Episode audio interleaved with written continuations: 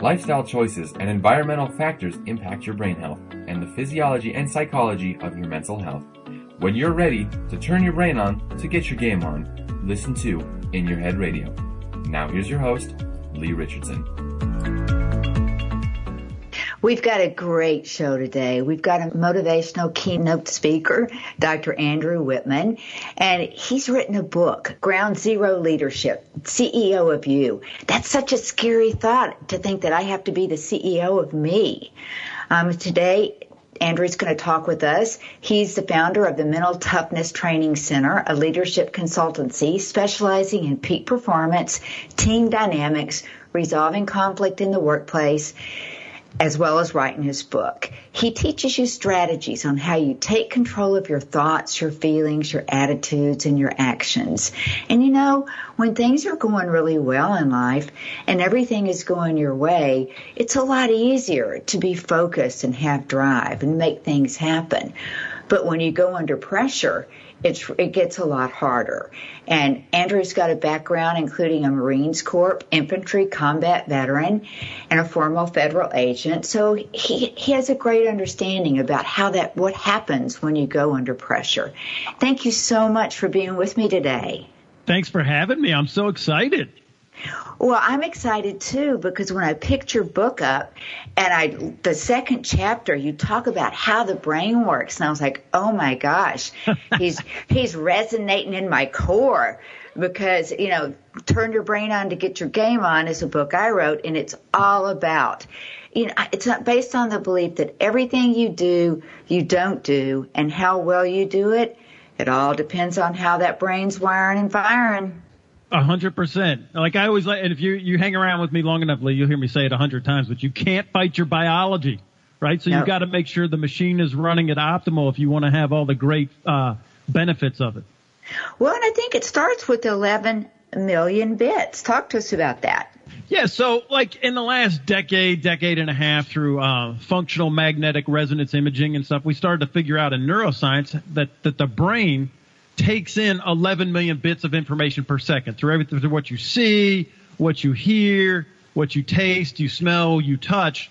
You're just vacuuming up this massive amounts of data, 11 million bits of information per second. But what they found out is that only 126 bits of information goes to your conscious mind for action. So I like to say that we, you know, we suck up information at di- or at uh, broadband speed, but we operate on dial-up speed. Remember the old you had to wait for like a half an hour to download a 30 minute video or 30 second video, right? So that's how the brain works. And so the, the, the big question is then, because we're, we're sifting through all this information every second almost instantaneously, and we're only picking a bit, like 0.01% of the information to act on. The question really is, is how do our brains pick that 0.01%? And that's a really good question. And you know, and I come at it a little bit differently because I've, the 11 million bits is a piece of data I, I talk with clients about. And I say, you know, the rest of it, where does it go? It goes into your subconscious. Correct. And that's, and that's why the work that I do with neurofeedback and neuromodulation can help create stabilization because it works at a subconscious level.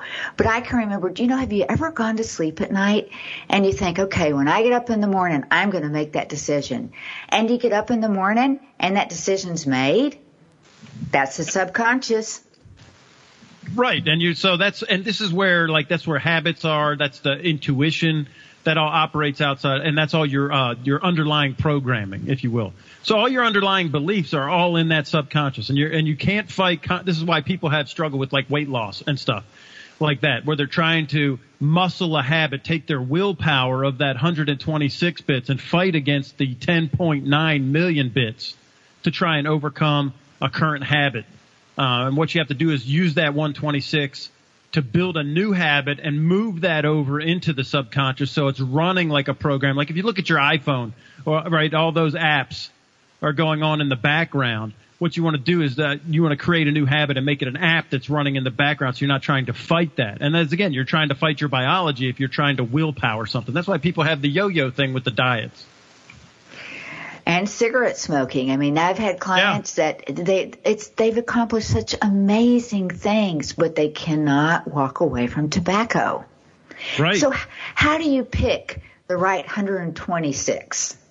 Well, and this is the thing you got, and this is I, where my training, where I train my clients and my coaching clients and my corporate clients is that we are to be very deliberate with what are we picking. So if you're at default mode, your brain will pick whatever you think, you feel, your opinion is, which is a soft word for belief, or what your attitude is towards something. So if you think like, oh, it's Blue Monday, your brain goes to it says, oh, we think it's Blue Monday. So your genius brain will go to work and filter all the information and find the exact 126 bits of information that confirm that, that today is going to be a Blue Monday, and it will literally discard any information or facts that would go against your genius assessment of this is a blue Monday.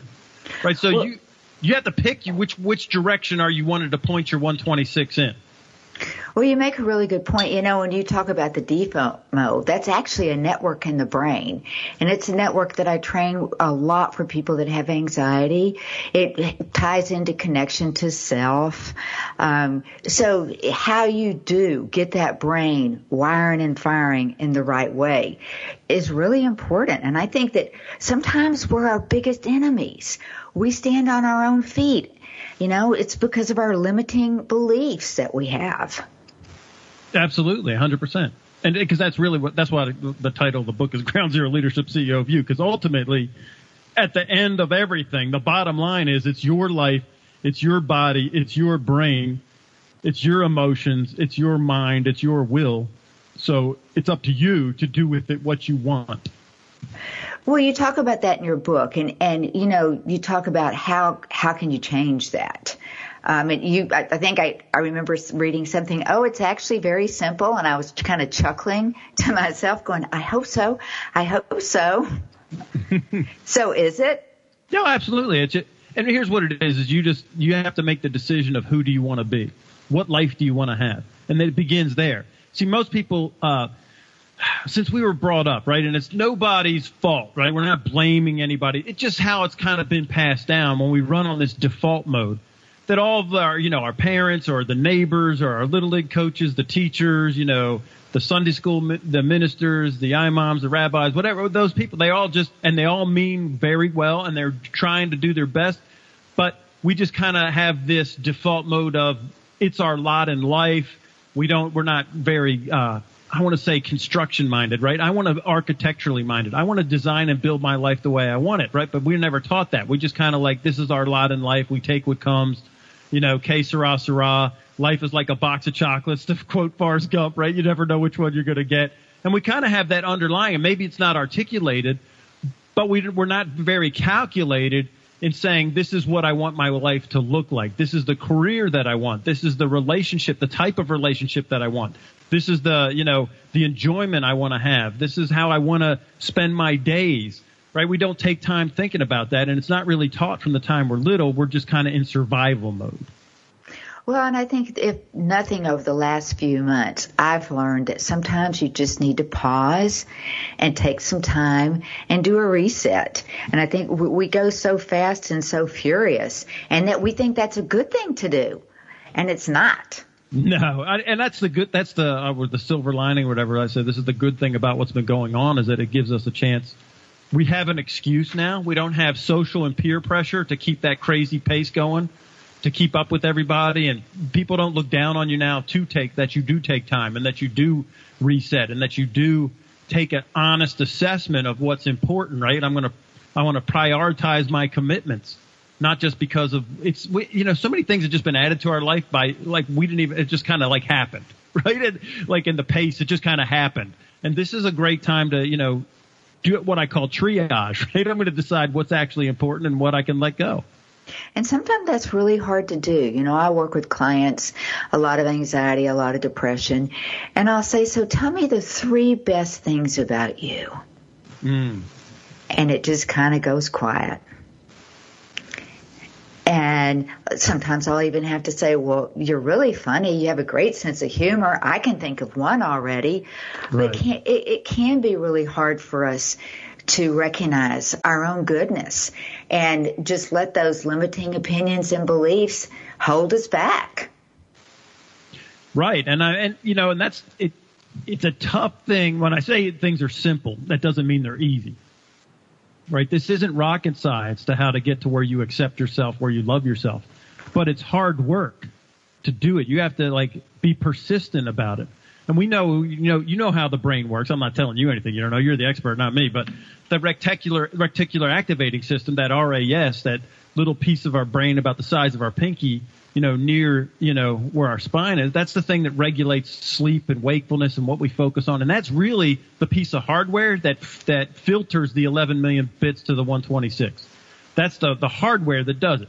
Well, the interesting thing is they found out that that little piece, the RAS, cannot tell the difference between real or factual events and synthetic events, which is why, like, you could have a dream at night and it feel, even though you're bending the rules of physics, it seems 100% real to you in the dream. But then when you wake up and you're like, oh, I can't even hardly remember that thing. That was just crazy. I don't even know why I would have thought it was so real. That's the RAS at work. The beauty of this thing is, is that it, it helps us because when you begin to say good things about yourself, even if it feels like it's not true at the time, if you keep saying that over and over again, you keep programming yourself, eventually your RAS says, oh, this must be true, and it'll see it as a real event. And then you will become that person who is funny and happy and fulfilled. If you stay with it long enough and you program that thing to say, this is how we are, it'll actually get on board. And I think that's just one of the greatest parts of our brain that is kind of just overlooked. I agree with you. And I think, you know, affirmations are so powerful. And if you want to go Tony Robbins, we'll go incantations. But telling yourself positive statements about yourself over and over and over and saying it out loud, hearing it, really does. I mean, we process on an auditory level in our brain. We process on a visual level. The more involved and integrated that processing can become, the more we're going to believe it. Absolutely, which is why, like, I, and I'll t- tell my clients, you know, let's write out. So first, I'm having them write the affirmations. Then I'm going to have them not just say them out loud, but record them into their, uh, you know, their phone on a voice memo. And then at night, we're going to play that thing at night while you're sleeping, so that that subconscious does soak up all that information. So that information's still going in. And so I'm going to bombard my 11 million bits and point them in the direction that I want, right? And that one that helps me and not one that hurts me. Absolutely. And I think that being able to own it, and I like that you have them write it first and then record it in their voice because they're owning it on every level. Right. And when you hear it, I use affirmations. Back in October of 2019, a tornado took down my office and destroyed everything in it. And what got me through that was the affirmation, I will come back bigger and better and stronger. And I, I did. It. Yeah. I mean, I, I, can't tell you how many times I was saying, saying that every day in the beginning, but it worked. Right. You got to say it. And even, and this is the part people like, well, it doesn't feel like, and part of my, uh, part of my training is that we distinguish the difference between fact and truth. Right? Because, because witnesses swear to tell the truth. And this is where I learned this in law enforcement. Like when you're doing a case, witnesses would swear to tell the truth, but witnesses, they're not lying but they're telling me their perception of what they saw. And you could have two witnesses see the exact same event and tell two completely different stories. You're like, there's no way they were standing next to each other. But what we put into evidence are facts, just independent, right, objects that are neutral. So, uh, what we want to do is use truth and fact to our advantage. So it might sound like this isn't factual when I say that I'm stronger, I'm faster, I'm better. But what happens is the more that you say it, your reticular activating system keeps sending that message to your brain, and subconsciously you begin to your brain will say, "Hey, this is where we're fa- better, we're stronger, we're faster," and you'll start to take behavioral actions unbeknownst to you that moves you to be better, faster, and stronger. It's almost I want to say like magic, but that's what it is. It feels like this must be like magic, right? Because I don't feel like I'm doing anything other than just saying this over and over again, right? And but that's what happens is your brain. It's so powerful is that even under the surface, you'll begin to do behaviors that take you where you want to go. Well, and the brain's nothing but networks and hubs.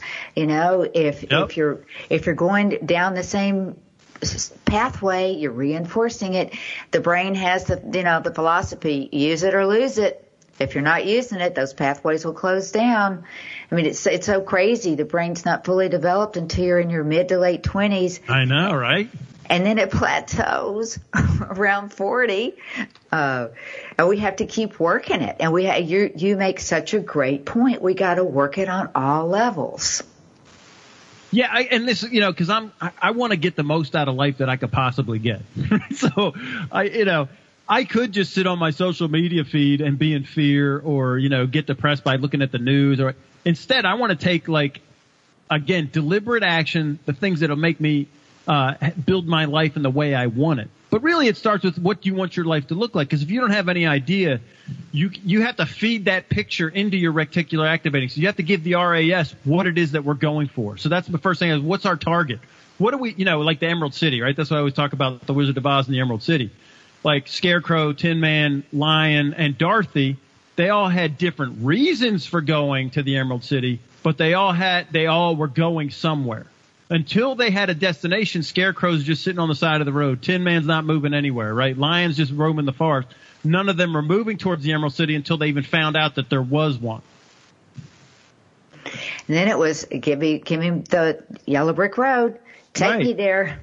Right, and then because of the purpose, right? That's the other thing. You have to have your target, and then your purpose, right? Scarecrow wanted a brain, Tin Man wanted a heart, Dorothy wanted to get home, Lion wanted courage. That's the reason they're going because on the yellow brick road, there's going to be like witches trying to kill you and flying monkeys and bad weather and poppy fields, right? Things that are obstacles that would keep you from going to the Emerald City. So those are the like that's the three things you have to come up with. Where's your Emerald City look like? What's your purpose for going? You have to have an emo, a, a motivational driver, an emotional driver of why we're going to do the hard thing, and, and, then you go on your path. Let's right? talk. So, Let's yeah. talk about that emotional driver because yeah. I've I've seen that be good and I've seen that be bad. Yeah, that's why you want to build a good one. So and we talk about this. So you could it could the same exact event, emotional event, could destroy one person and be the thing that drives the other person right to great takes them to greatness, to great success, great fulfillment, and great shameless happiness. And it would be like, how could that happen? The same event. It's really how you want to respond to it. And I, I deal with this with first responders and uh, with military guys that have the difference is one goes towards PTSD, post traumatic stress right disorder, and the other one goes towards PTG, which is post traumatic growth.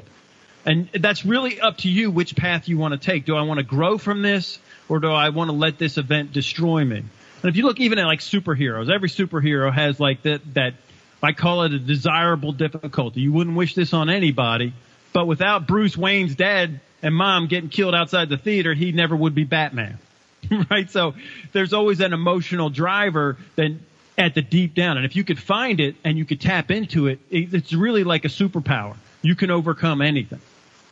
Well, you make a really good point with the PTSD and, and the the growth um, because it's your choice. Is that is that going to hold you back? Is that going to force you to settle for less, or re- have a lot of regrets, or are you going to face it and learn from it? And right, that's and the hard part. Your, right, and use it as your rocket fuel. So well, somebody you know. comes to you and they say, yeah. you know, I'm ready to do this. I'm ready to just look it right in the eye and move through it. What's the first step? Well, my the first thing uh, that, and you and I have talked about this before, right? The first thing that I do is I ask them to build an identity statement, an internal identity, right? So it's kind of like those affirmations. It's our, it's the base programming, the base affirmation that I want to give to myself. Like, who am I? Who do I want to be? Right? Who do I aspire to be? And how, while I'm on that yellow brick road, how do I want to comport myself? Who, you know, how do I want to act and behave and be while I'm on this journey, fulfilling my purpose, going towards my Emerald City? So for me, my identity statement, I do it a very short, pithy, you know, I am statement. I am who is. So I am a man of excellence who always keeps his word. I, I aspire to always keep my word, and I've decided that I'm going to give a maximum effort in everything I do. I'm not, I don't do things halfway, right? Now, because of that, my identity statement, and I say I am, I'm a man of excellence who always keeps his word. It literally, everything actually becomes super simple. Every decision and choice is already made for me once I decide that. Because I can't lie to you I can't tell you, all right, I'm going to be on the radio show on July 9th and then not show up, right? I can't tell you, hey, I'll be there 255 and then I don't get there till 310. or you know, are you following this right? So this is how every decision is already made. Once you have that program in place of your internal identity of who you are, not the role you play, but who you are throughout life, everything becomes very simple. Well, I think it's for some people that's difficult to do because they define themselves by what they do. Mm-hmm. You know, I'm a mom, I have three kids, or I'm a neurotherapist, a psychotherapist, and instead of focusing on what is your core. Right, because those are all roles you play. Being right. a mom is a role you play.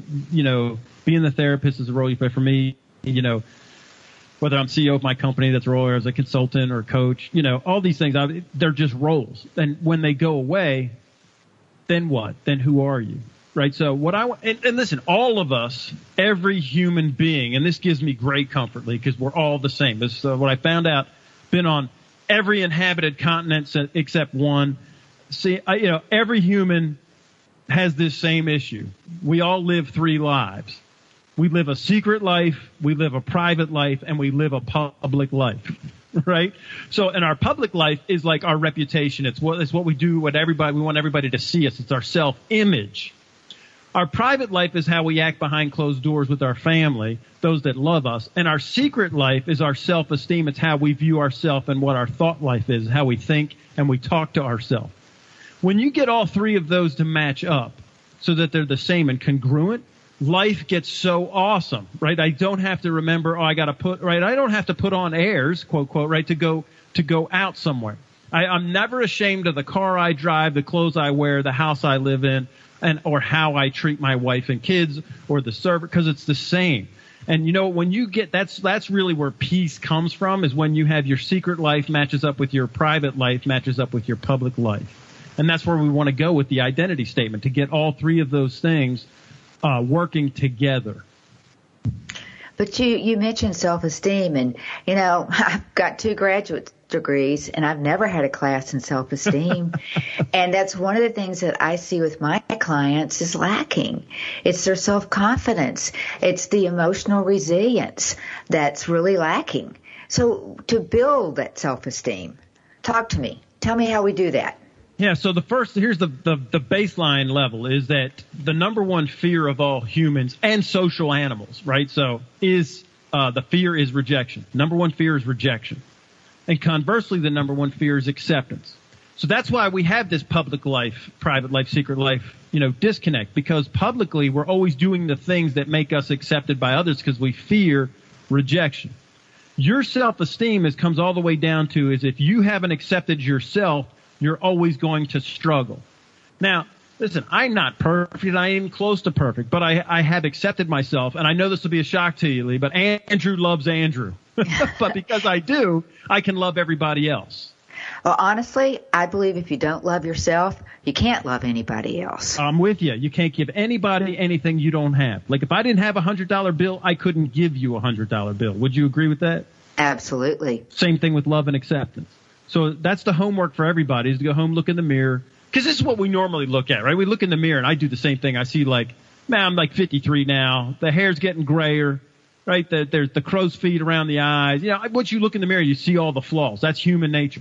So I know if I do it, everybody else does it too. So what we need to do is fight that, look in the mirror and say, I love you. I accept you. Welcome to being human. We all have this stuff. But you know what? I love me for who I am. And listen, I'll work and grow on anything that I can change. Anything that I can't, you know what? We all have issues. You know, just get over it. Well, I'm in total agreement there. I think we've all had issues, and I think that's because we've all had trauma in our life to some degree. That's part of being human. If you live, you're going to experience some emotional trauma. Right. Unless you just crawl into a closet and hide which and is also creating trauma for yourself at another level. Absolutely. That sounds more traumatic to me. right. than jumping in. So, you know, I think it's so interesting because every day we have positive and negative events. And research shows that we have three times more positive than we do negative. But what does the brain remember? Remembers the negative, and that's emotional learning, which is really and again back to the brain, right? When the hormones that I call it the hormone dump. I know we're coming up on a break. Maybe we'll talk about this afterwards. But when you experience that negative, the hormone dump is so much stronger, and then it imprints the memory of it, uh, it so that it's it's it seems like it's bigger than what it is. Well, it does. And I think, you know, you got your left hemisphere, that's your logic and your planning. Mm-hmm. Your right hemisphere, that's your emotional. And when you come into that trauma, the frontal lobe shut down. And that means the left hemisphere can't plan it and can't be logical about it. And the right hemisphere can't calm that brain down. So nothing happens. And when nothing happens, that's when we become overwhelmed. We withdraw. We socially isolate. We decide it's just not worth it anymore. So I think keeping, you know, it's all about finding the good. I'll never forget. I've been married for a long time and we married in September and we moved to Connecticut in January. And I didn't even have a pair of closed-toed shoes. But we go up there and, and oh, it's so cold and oh my gosh, look at all the, there's snow everywhere and there's ice everywhere and, and blah, blah, blah, blah, blah. Right. Uh, never forget my husband saying, you know what, honey? Why don't you start looking for the good? Right. Because you're, all you're doing is you're looking for the things that you don't like about Connecticut. And that's all you're going to find. Why don't yep. you start looking at, you know, thinking about the good that's associated with Connecticut? That was kind of hard to do in January, but it was such a valid point that I decided that if I'm going to stay warm and happy, I'm going to have to try a little bit of that. Yeah, and let me Sal's Pizza in Connecticut is really good. It's the best, by the way, oh, in, in the, New Haven. I would, got my MBA from the University of New Haven, oh. so you're right, and the Italian food is unbelievable oh, in so good, so good. you good. know. And now we've now we've got te- Texas, and you can't beat the Mexican food. So, good point. You're going to find what you're looking for. Look for the good not for the negative. And when we come back, we'll talk a little bit more about that. You know, because there's different levels of thinking. There's, there's all different things and strategies that you can share with us to give us some insight on simple things that we can do. I mean, so many times I'll make a suggestion to someone, they'll say, well, that's so simple. Well, what's wrong with that? When we come back, I want you to give us a little bit of information about the three minute drill. We'll be back after these messages. Information about book publishing is power. The power to change your authoring life and the power to change the lives of your readers. So join us for Your Guide to Book Publishing. Everything you want to know but didn't know what to ask. With your host, Dr. Judith Briles. Thursdays at 6 p.m. Eastern, 3 Pacific. You'll hear about statistics, scenarios, and strategies on what to do now. As the book shepherd, Dr. Judith Briles is in. And each week, she will include publishing professionals that will reveal tips and secrets to the author's journey. If there is a book in you, you want to listen, learn, and yes, call in with your questions each week. For more on Judith and what she can do for you, check out her website, thebookshepherd.com. It's your guide to book publishing. Everything you want to know, but didn't know what to ask.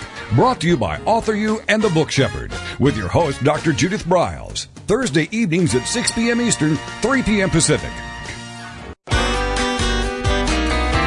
It's merging down the curve. Did you know a dentist invented the first electric chair? Just thinking about going to the dentist makes me feel like I'm headed for death row. What's a word for the fear of a dentist? Odontophobia. Bruxomania is another word for the compulsive grinding of one's teeth.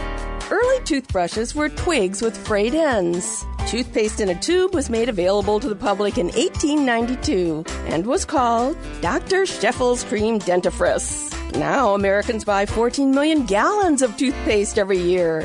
In Mexico, the tooth fairy is called the tooth mouse. Half of all Americans say that a smile is the first thing they notice about a person. It's easy to spot a person with a fake smile, otherwise known as an exedesias.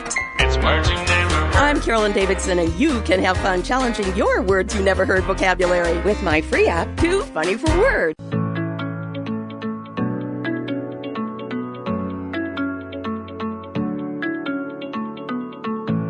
We're back. Now here is your host, Leigh Richardson. So I'm sitting here thinking, you know, how do I think about my thinking?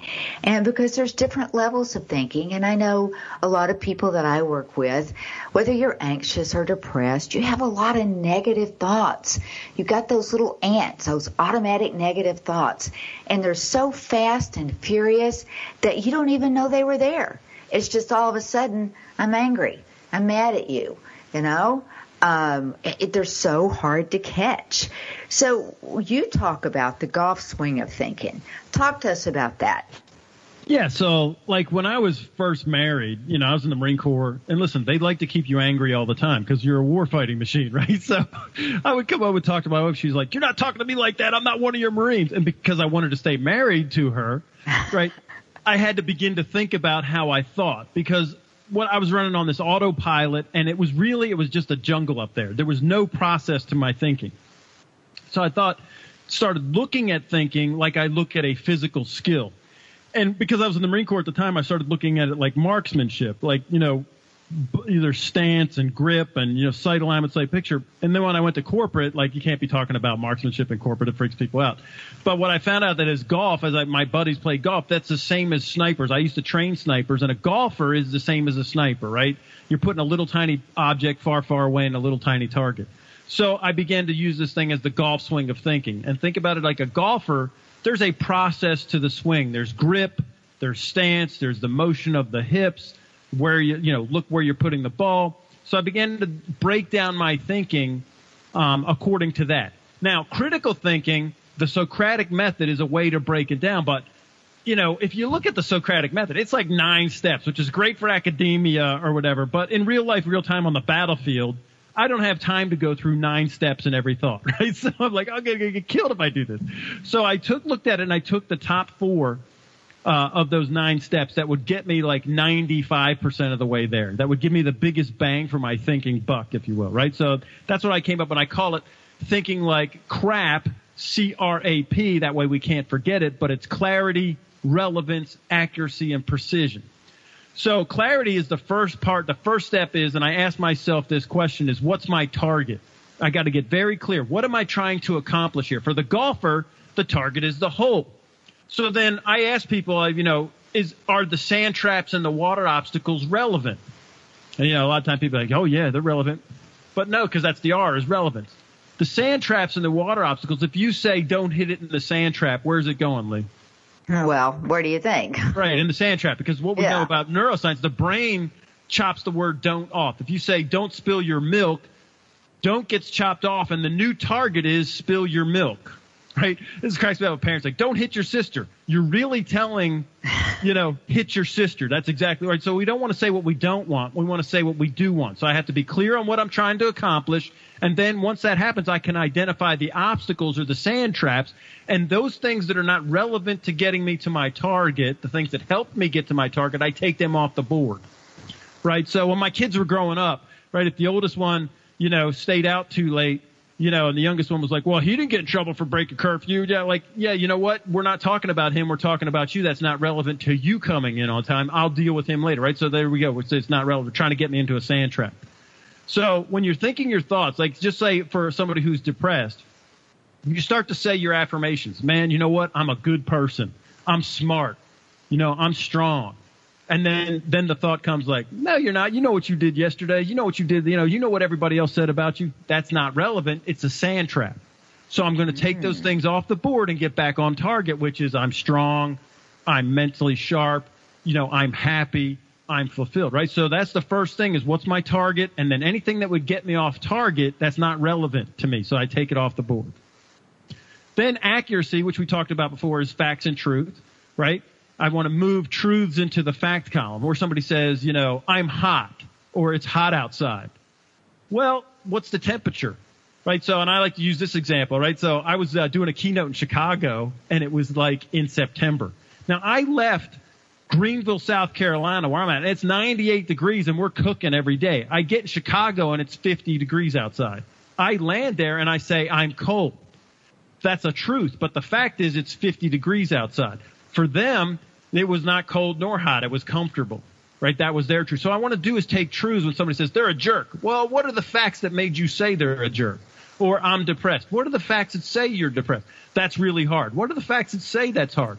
Right? So I want to try and move those facts. And then the P is precision. Once I drill to the fact column, can this fact be more exact? You know, and you say, well, it's, you know, 50 to 60 degrees out. Could it be more exact? Yeah, it's 55 and it, the temp, and it was clear and the humidity was right. So I'm going to keep drilling down.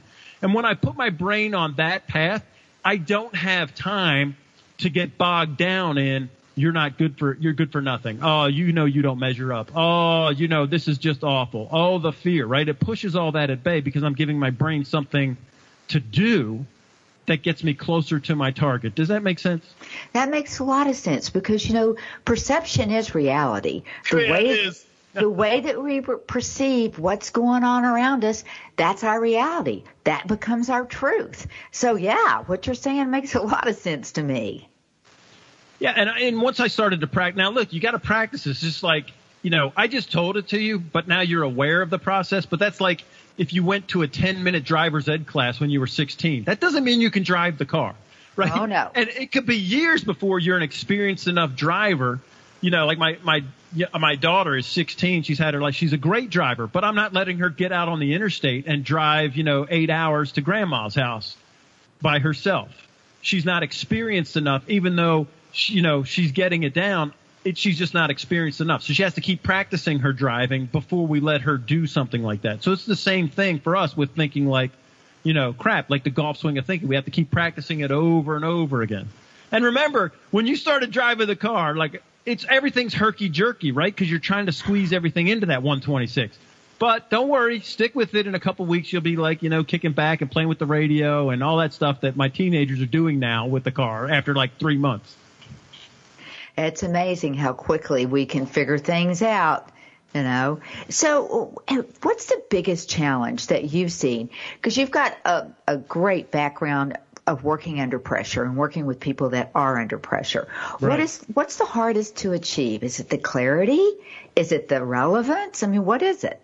Everything hinges on the clarity because if you're not clear in what it is exactly that you want, not what you don't want. Right now, this is this is huge because I, I coach CEOs, high performers, professional athletes, and like a CEO will say, "Well, I don't want to get audited." Remember, the brain chops off don't. Yeah. The new target becomes be audited, and you actually take behaviors even outside. It's not even in your conscious, your subconscious. You're actually doing stuff that you don't even consciously want to do that takes you to the new target of be audited, right? Or a police chief. I don't want this to be on the news. Well, where's it going? It's going to be on the news. news. Right, salesperson. I don't want to lose this million dollar account. No, you got to stop and say what it is that you do want. Stop saying I don't want to be depressed anymore. Oh, well, I don't you, want to be depressed because then what's the new target that you're saying to yourself is be depressed. Well, you hit it on the head. Oftentimes I'll ask people, well, you know, because I work off of treatment goals. What are your treatment goals? What do you want to get out of this? Right. And they can, they'll always start off telling me, well, I don't want this to continue. I don't want to behave like this. They can articulate those don'ts so quickly, but the do's, it's a bigger struggle. Right, and that's what you have to kind of hold their feet to the fire. That we have to find out exactly what you do want. Because it's it's going down to the don'ts, it's like gravity, right? It's a downhill slide. It doesn't take any work. It doesn't take any emotional energy, it doesn't take any cognitive energy to actually think what it is you do want. And to make them pause for a minute what is it that we actually do want to accomplish here? Like I had a client that was like rushing out. He didn't want to be in the. He was supposed to be in the hospital because his blood thinners were all screwed up or whatever. And he's he's like, that's it. I'm checking out. I'm trying. I'm leaving. And the doctor couldn't get him to stay. And the you know the wife couldn't get him to stay. And the nurses and everybody in there like they finally you know the wife's like, hey, could you talk to him? He'll listen to you. So I come down. I'm like, hey man. He's all freaked out. I'm like, no, I'm with you, dude. There's no reason for you to be in here. But let me just ask you a question. Do you mind if I ask you a question? He's like, yeah, go ahead. I said, what is it that we're trying to accomplish? What is it that you want? He's like, what? I'm like, yeah. What do you want to get your, you know, blood work back to normal so you could go back on the golf course? He's like, yeah, that's what I want. I said, then do what the doctor's telling you. They know what to do to get it there. Like, why are we, you know, I know you're have, you don't want to, you feel caged and all that. But if we have the target of we want to get back on the golf course, then could you go through this to get to the golf course? He's like, oh, well, yeah, when you put it that way, yeah, I guess I, you know, if I want to get back on the golf course and, you know, enjoy that, then I'm like, right. So just suck it up for a couple of days, do your stuff in here, do what they're telling you to do, make the adjustments, and then you can get back to doing what you want. But see, until he get, his brain got that clear picture of what it is that he did want, he's just having an emotional reaction. Absolutely. You know, and a lot of times you just have to reframe what mm. re- th- reframe things. And well, you know, you could look at it this way, or or how else could you look at it? Right. And that's what you were doing with. Well, what do you want? What do you really want? I mean, if it's you know, it's not real complex. Do you want to play golf? Well, yeah. Yeah, I want to get back to the golf course. All right, so let's just do this, and it's the fastest way to get back to the golf course is this. So that's kind of how. And then once you're good at doing this, you know, you can do it for yourself, and you get good at it. Then you can help those around you, right? That's what I call pushing out your airspace. But the first thing is get good at influencing yourself. And then you can help those around you be better. And you can kind of kind of build that bubble around your family and your friends. And then it gets really enjoyable because there's just not any, you know, like the negative energy is just not there anymore.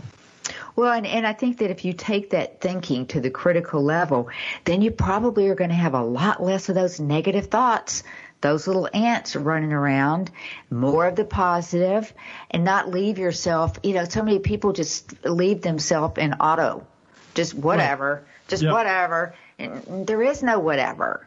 Figure no. it out. Make a decision. Right. right. Be be very deliberate about what what kind of thoughts you want to think. Well, every everything you say kind of focuses on what's your target yeah, and that's really the key. That's why I said once you figure out what it is your target is, everything becomes very simple and clear. And that's why clarity is what's my target. Then you can see the sand traps. I mean, here's a great question I always ask myself: Is this helping me or hurting me? Like so. I was on. I was doing a speaking tour a couple years ago when my boys, they're uh, one's graduated from college now, the other's a junior, but they were in high school, and they wanted to go to college and get engineering degrees at the Citadel. And so I came, I was gone for a week. My wife's like, your boys. Now, you know, we're in trouble when she says your boys, right? Oh, yeah. not. I was like, oh, here we go. She goes, they've been down there with their friends in the basement for the last nine hours playing video games. And so I was like, all right, I'll handle. So I come down. I don't want to yell at them. I haven't seen them in a week, right? So I'm like, hey guys, what's going on? And big hugs and kisses. And I'm like, yeah, so what's going on? We talk a little bit. And I noticed that, you know, they have the game on the big screen. We have a 12 foot screen in the basement, uh, like a home theater. They're in there. And I was like, hey, um, your mom said you guys were, uh, you've been down here for the last nine hours. Is that about right? They're like, yes, sir. I said, let me ask you a question. You guys still, you know, wanting to get those engineering degrees at the Citadel? And they said, yes, sir. And here's the, here's the relevance. Here's the key, right? So once I establish their target, look how easy this is. I just reestablished their target. Are you still wanting to do that? Yes, sir. I still want to do that. Let me ask you, do you think playing Xbox for nine hours on a Saturday does that help you or is it hurting you from accomplishing your mission and hitting your target? What do you think? You know, and then they just slumped and they went and turned it off. There wasn't any fighting. No, not right. Because it's your target. It's not mine. Is this helping you or hurting you get to the target? And you already know the answer. So just ask that question and then you just cut out, declutter your life from anything that would hurt you from getting to your target and you fill it with things that help you get to your target. That's a really great example of how simple that can be because teenage boys with video games, that could have gone a lot of different ways. Yeah, but you know, I, you know, I work at my craft. I gotta say, I work at my craft, right? Because I don't like having drama in the house. I don't like, see, people are afraid of conflict. I actually love, I crave conflict uh, because conflict. See, people would like parents and leaders. They rather have compliance, but compliance is I'm just going to do what you say right now. That I'm going to go back to doing what I was doing as soon as you're out of eye, eye range or earshot. Right. So that doesn't help them in the future when I'm not there. So what I want to do is expose what are our differences of opinion. Where's the conflict? Now I some people when they hear conflict they think there's going to be some raging you know fight. Not at all because i'm in complete control of my emotions and i'll lead you down the path. But what we have to do is figure out why we're having this. And then if i can convince you show you how what i'm saying to you helps you or you could convince me and i'll change my mind. See that's why this craziness is going on in the country because there's, there's it's not just it's not conflict it's confrontation right? We're just confronting each other but we're not working out, right? We're not exposing more to the, no one even wants to hear the differences, right? So that's really what we're talking about. Help me or hurt me. And I, I could walk them down the path and I crave that conflict. I want to know the difference of opinion. I want to know the difference of viewpoint. Mine's not, I'm not saying mine's right, you know, but let's, let's think through it. Let's work through it with this thinking like crap model. Let's do some critical thinking you know, and figured I have one of my uh, partners, uh, uh, in business, we we almost agree on nothing except we think the exact same way. We both think like this critical thinking matrix, this golf swing of thinking. So we actually uh, love getting a. I mean, we like we can't wait to get in each other's presence to have the conflict, if you will, so we can you know sharpen each other's walking ourselves down the critical thinking path. Does that make sense? It makes total sense, you know. It makes you bigger and better and stronger. Right, iron sharpening iron, right? So I'm not afraid of somebody who has a different viewpoint of mine. In fact, I crave it. I want to hear it. I, the, the reason that people get upset uh, about these kinds of things is because they haven't vetted their own beliefs. They they don't know for sure what it is they believe and why. That's an interesting comment. You know, so let me let me ask you a question. Yeah. When you use the word beliefs, would you use that interchangeable with values?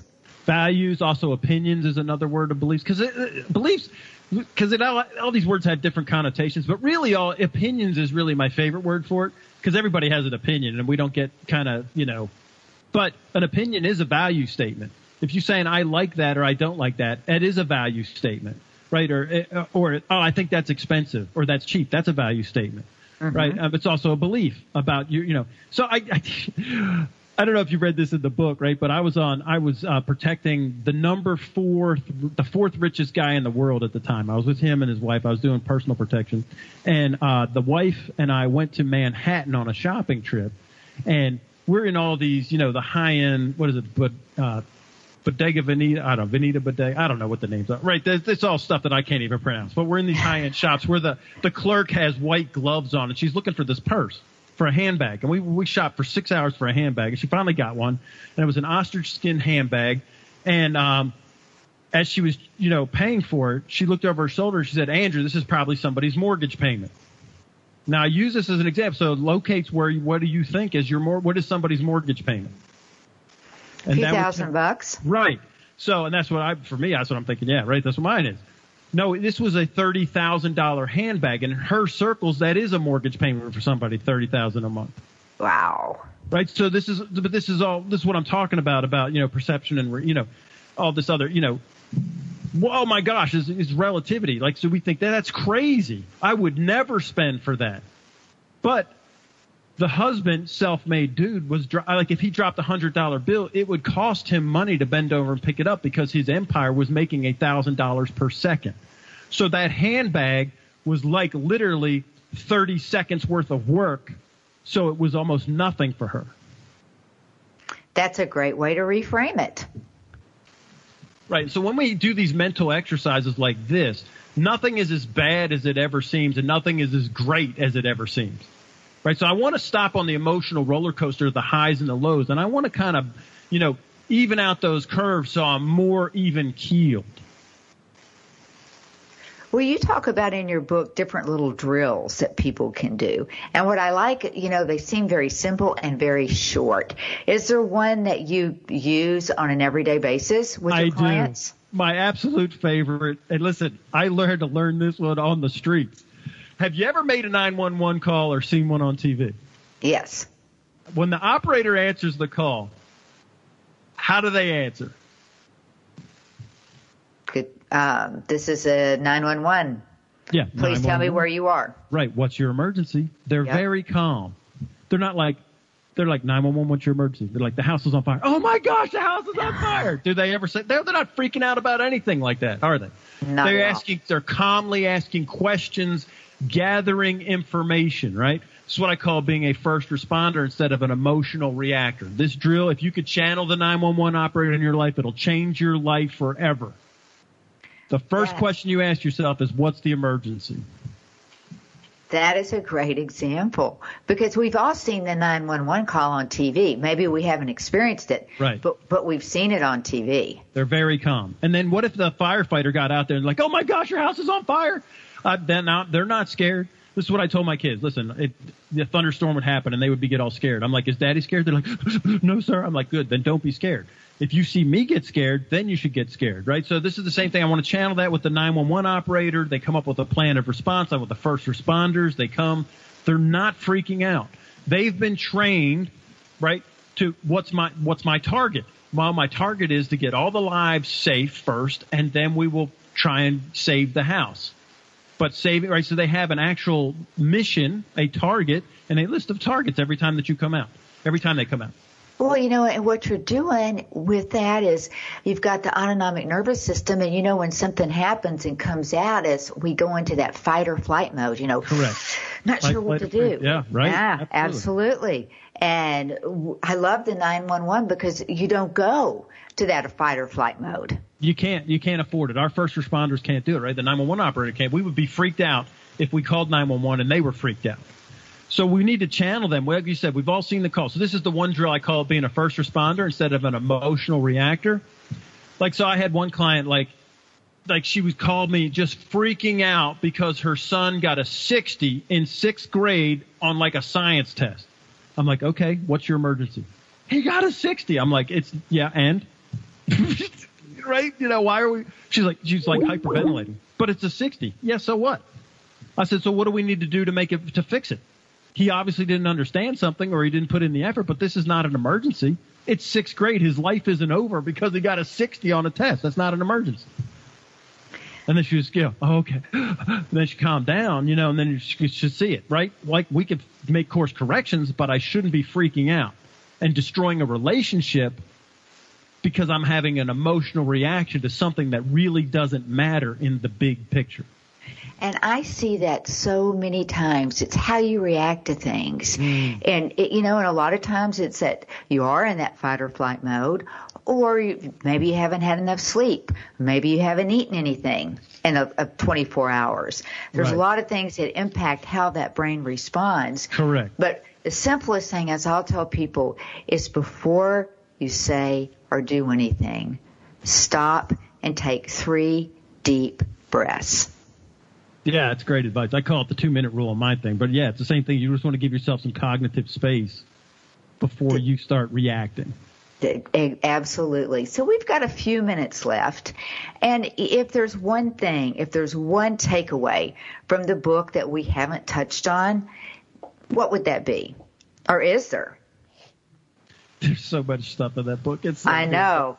I, yeah, that's my life's work, you know. I'm not trying to brag on it, but it's uh, You should. it's just stuff that I learned, you know, and put into practice. I'm like a Kool Aid drinker. I actually believe all that stuff. It's not just, but I would, you know, probably like here's one of the things that, and I called it the two minute rule. We just said, but so we know this about the brain that it has to answer a question. It's the original search engine. The answer doesn't have to come out of your mouth, but it does have to search for the answer. Like so, if I asked you, don't think of this information, Leigh. What city are you in? Stop it what's two plus two? Stop trying to find the answer, right? So the brain will automatically go there. So what I want to do is ask myself really a great question.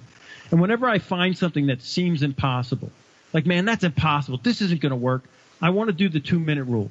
And the two minute rule is to ask myself, let's say, listen, I know this is impossible. I'm not arguing that it's not possible, but if it were possible, I'm going to ask myself, how would I do it? And if I can ask my brain how would I do it, what it does is it, it reroutes the neurons, the firing, which they've already, you know, done this in brain and imaging, brain imaging test, that it reroutes the, from the amygdala and goes back to the prefrontal cortex. When you ask yourself that question, it turns, turns off fight or flight and moves us back into our higher executive functions when you ask yourself, well, how would I do it?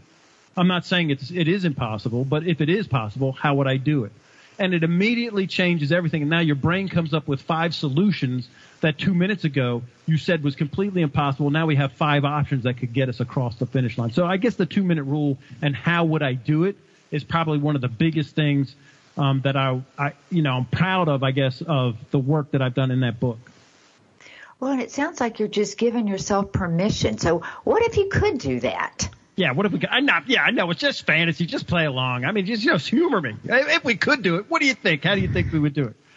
Just roll with me. Well, you have done a great job of rolling with me today, and I have enjoyed having you on the show so much. And I've I, I've learned so much just reading your book, and it's kind of helped me to broaden my approach to how I work with my clients. If people want to learn more about you, or if they want to reach out to you, are you everywhere? Where are you? I am everywhere. So um, my my website is getwarriortough.com, so you can get me there. I'm on the LinkedIn Andrew Wittman PhD. I'm on the Twitters Warrior Tough PhD, Instagram Warrior Tough PhD. I'm on Facebook at uh, Facebook slash uh, Get Warrior Tough.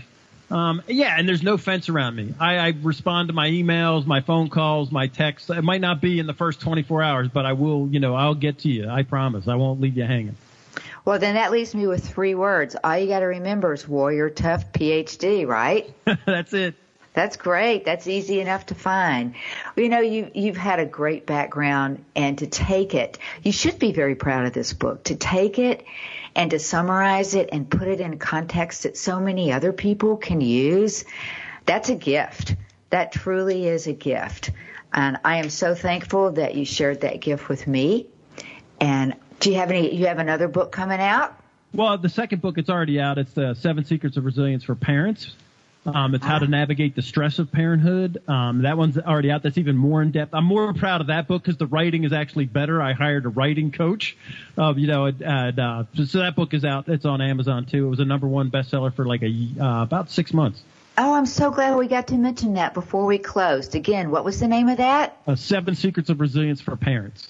And in times like these, do you know any parents that couldn't benefit from that? Because I certainly don't. I'm not. I, my kids are gone, and I think I should read it. Andrew, thank you so much Thanks for, for everything that you've given us today. Thank you.